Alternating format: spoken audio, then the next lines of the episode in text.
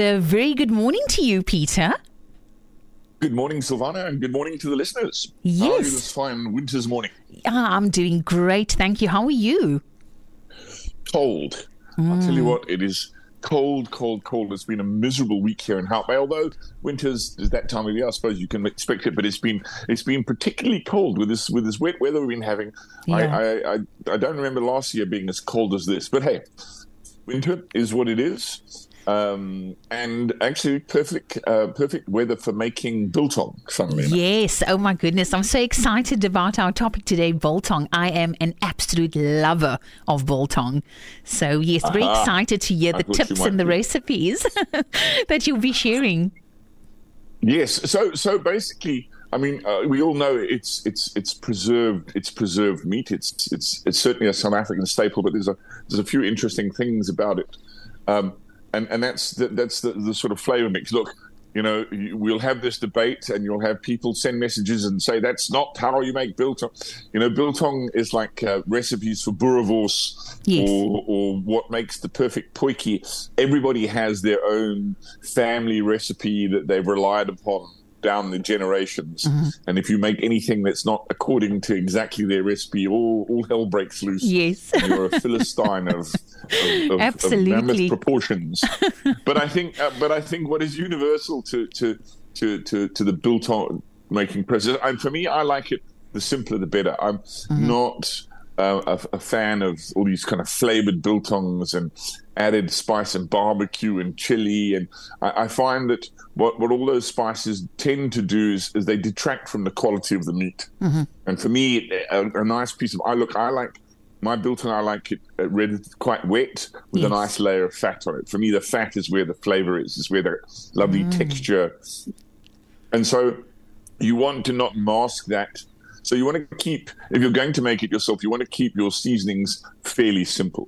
Obviously, the the single most important, oh, sing- one of the, the most standout ingredients is obviously coriander seed, roasted coriander seed. Now, it's important that you do roast them, whether you do it in a pan or you do it in an oven. It's you, you basically uh, if you if you take any kind of dried spices, if you take whole spices, whether it's co- uh, coriander, cumin, any of those, and if you if you take one that's that's normally just dried and you smell that, and you roast one and you smell the difference, and you'll see the difference and why it's important that it's roasted, is that you know a lot of these dried spices are you know who knows when they've been harvested and how long they've been dried, and that they tend to lose a little bit of their flavor. So that roasting of them releases their natural oils and, mm-hmm. and kind of really gives them a heightened flavor. So any kind of spices, if you'll notice when, when, when, when in Indian recipes, they tell you to always fry the spices first before you do anything else.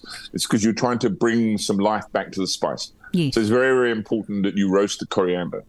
Um, vinegar is an important one, uh, not so much from a flavor perspective, but mu- more from a, a curing point of view. You know, the, the most recipes will add some vinegar, whether some recipes say soak in vinegar overnight, some brush it with vinegar for an hour or two. The importance of the vinegar is in the curing process.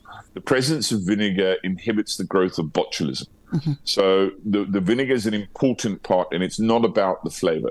Generally, you know, the, there are all sorts of recipes now that generally the, the sort of uh, r- brown grape vinegar is the one that's used, but you can use any vinegar. Um, and, and, and those that start using red wine vinegar and balsamic vinegar, the, the vinegar isn't really about the flavor, it's about the curing. So as long as you have a- vinegar there, that's that's what you're after is is, is for, the curing process, not so much the flavor process.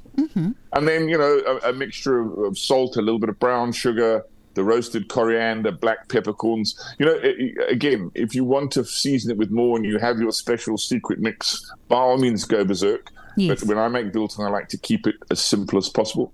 It's actually interesting.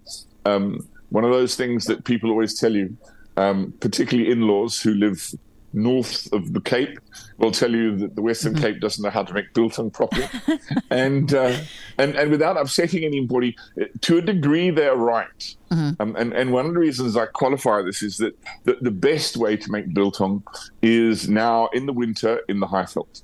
And the reason is is because it's so cold and it's dry. And the best biltong comes from that that is naturally air dried, not the ones that have been put in a cupboard with the light. There Yeah. are all sorts of contraptions to help you make biltong, particularly in the Western Cape, because it doesn't get as cold or as dry.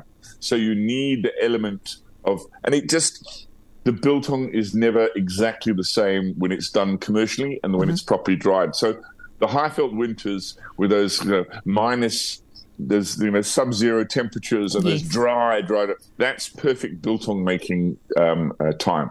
You know, and again, it's always that's traditionally when when when meat was cured. You mm-hmm. know, so that it lasted the winter um, because obviously, you know, the, the, the, biltong goes back to roots where, you know, when people wanted to travel with meat because because there was no refrigeration, so it was cured. Yes. So generally, the curing would take place at this time of year mm-hmm. because this was the optimum times to actually cure meat would be in the winter. Wow. So yes, sorry folks, but the, the people from the Highveld do make better biltong. and I have to tell you a story though. Yes. The, the best biltong shop I ever went into is a place in uh, which mm. is well, that would be where is Wolmaransstad? It's just outside of Kimberley. Oh, wow. between Potch and Kimberley, uh-huh. and there's a there's a shop called the Biltong Den. Now this is biltong heaven as far as I'm concerned. Oh wow! I walked into we. I've been to it twice. My my sister-in-law, my sister-in-law Lorette, first uh, uh, exposed me to the biltong den on a trip we were driving back from Klerksdorp to, to, to Cape Town, and she showed me the place. Yes. And then I was lucky enough to go back uh, a number of years later when we were shooting Braaimaster in Wolmaransstad, uh-huh. and this. When I say the most glorious biltong you've ever seen in your entire life, it's like yes, it's like you've died and gone to biltong heaven. There's just these wow. massive pieces. This entire the entire shop is just filled with these giant pieces of of, of biltong, um, and it's divided into dry, uh-huh. fat, more you know wet yes. you know the, there are some spicy ones but you can you can pick how you how dry you want how much fat you want on it and there are these giant pieces of of, of what's traditionally used which is top side or silver side mm-hmm. Now what their secret is, and this is the one you get with that big, thick layer of yellow fat. The secret there is that they use older animals. So, so generally, what the, the best biltong comes from C grade animals. So, so there's an interesting thing I suppose I can point out now that, that people uh, have a misconception about how meat is graded in this country. Everyone always says, "Oh, you can only must only use A grade beef. Yes. A grade A grade meat is the best." yes. The, the, grading system in this country is denotes age, not quality. So A grade beef is the youngest beef. Yes. That's all it is. It's not the best beef. It's not. It's not the top. It's not the top grade. It's just the youngest. So you go A, B, C, and, and as it goes on, so the animals are older as you go up the alphabet. And okay. and actually, the the older an animal, so C is is is is uh, is is the best because you, obviously if your animal is older, mm-hmm. right? It's first of all it's larger. Yes. So it's it's grown for longer. So the meat has more character, and that's where you get that lovely layer of yellow fat that mm. not available on A grade beef. Yes. A grade beef is just not old enough to have developed that lovely aged layer of fat that, that C grade has. Mm-hmm. I mean, if you even if we're not talking biltong here, we're talking just cooking steaks or cooking the meat. Yes. It has a much higher flavor profile because of the fat content. Mm-hmm. Um, it's and, and what always makes me laugh is that is that people it's actually cheaper to buy C grade meat than it is to buy A grade because people don't think that it is, a, is of a better quality. Yes. Um, and it's it's interesting that that you know overseas in Europe, particularly in America, when sometimes you see in American programs, you'll see these massive steaks that they have with this mm-hmm. fantastic marbling, and you think, well, what, what do their cows get fed on? Yes. No, it's just generally that they slaughter their cows at a minimum of two years old.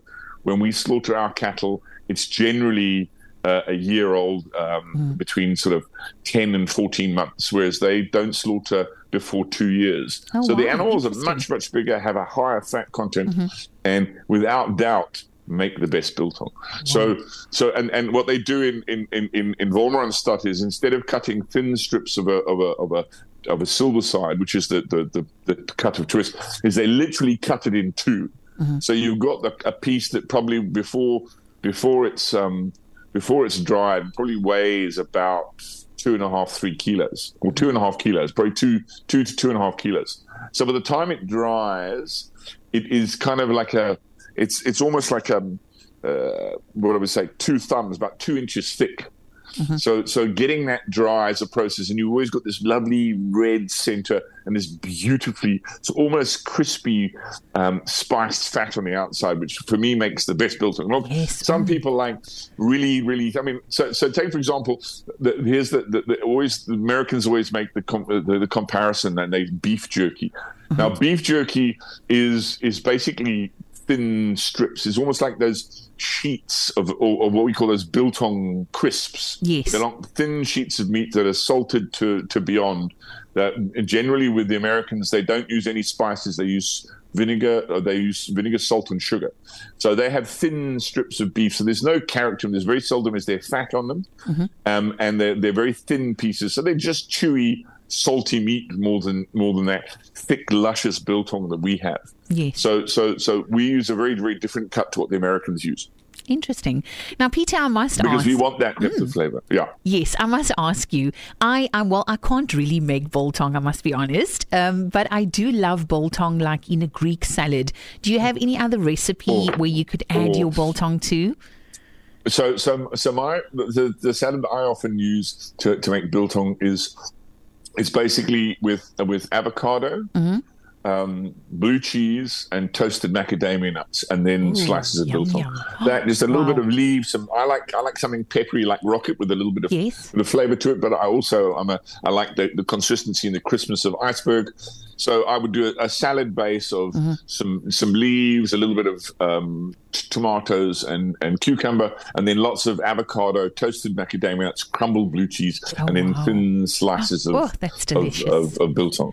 It works really really nicely because you've got the saltiness of both the biltong and the blue cheese, Mm-hmm. and then the creaminess of the of, of the avo are, are really work well to, with each other. And then same with the with the macadamia nuts. You know, there's a nice nutty to them, but they they have quite a creamy sort of texture themselves, and then those two ingredients balance out nicely with the with the biltong and with the cheese. So it's a it's a really really nice salad. Oh, well I should trying. try it sometime. Oh, definitely. I love that. But I'm the same. I could eat my, I could slice biltong on my cereal in the morning because I like biltong. I'm like you, I, biltong Yes, for me, absolutely. And it's, the, and it's the most amazing snack. You know, it's it's a fantastic source of protein because Uh-huh. because if you think about it, you know, if you think about that, it probably it's probably a third of its weight. Mm-hmm. So, so the, the the the raw piece of meat you start at, you lose two thirds of that in the drying process. Wow. But what doesn't, but but you still have the same amount of protein. Mm-hmm. So the protein itself, so a, a- dried piece of meat has virtually three times the amount of protein that a raw meat does, because that protein is then concentrated in the meat. So it's a fantastic source of of, of animal protein is biltong. So and and a great snack.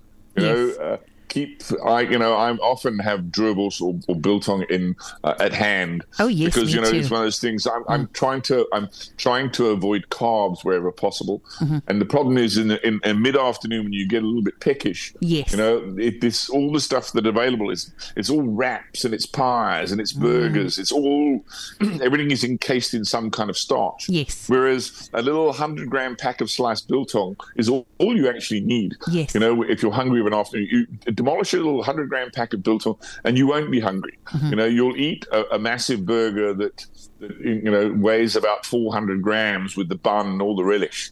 And you'll be hungry an hour later. But 100 grams of intense protein in biltong will actually keep you going between meals. So Mm-hmm. I often like to have I buy little packs of biltongs that I've always got. There's one in the car. There's one in my bag. So Yes. whenever I, I feel the little munchies coming on, open Uh-huh. up a pack of biltong, and within 15 minutes, oh, energy levels have been maintained. Yes, absolutely. Me as well. I do Everything my is right with the world. Most definitely. I normally do my droëwors on the go as well. Always having biltong in my bag. Yeah.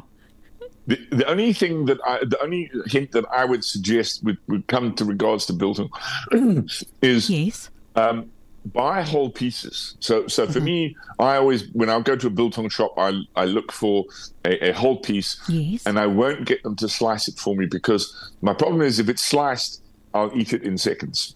So, Mm. so it's I. I prefer to take it home and cut pieces of it Yes. and make myself a little bowl, and then it, for me it lasts longer.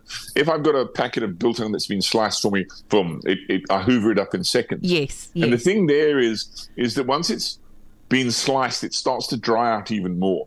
So you'll always find these packets of of, of, of, of sliced biltong are always drier than mm-hmm. buying yourself a nice big piece and either having it cut for you at the biltong shop or cutting it yourself. Yes. But if you have the wherewithal, rather get a whole piece and cut it. It actually stays moister for longer. Mm-hmm. Love that. Well, Peter, thank you so much for all the tips and teaching us how to make biltong and the great recipe you shared. Thank you so much. You must have a good weekend. What are the plans? I will do indeed. Yes, I, I'm working this weekend. I've not been working for the last week, so back to work today. Uh-huh. Um, and yeah, it's raining all weekend, which will be nice to be out and about.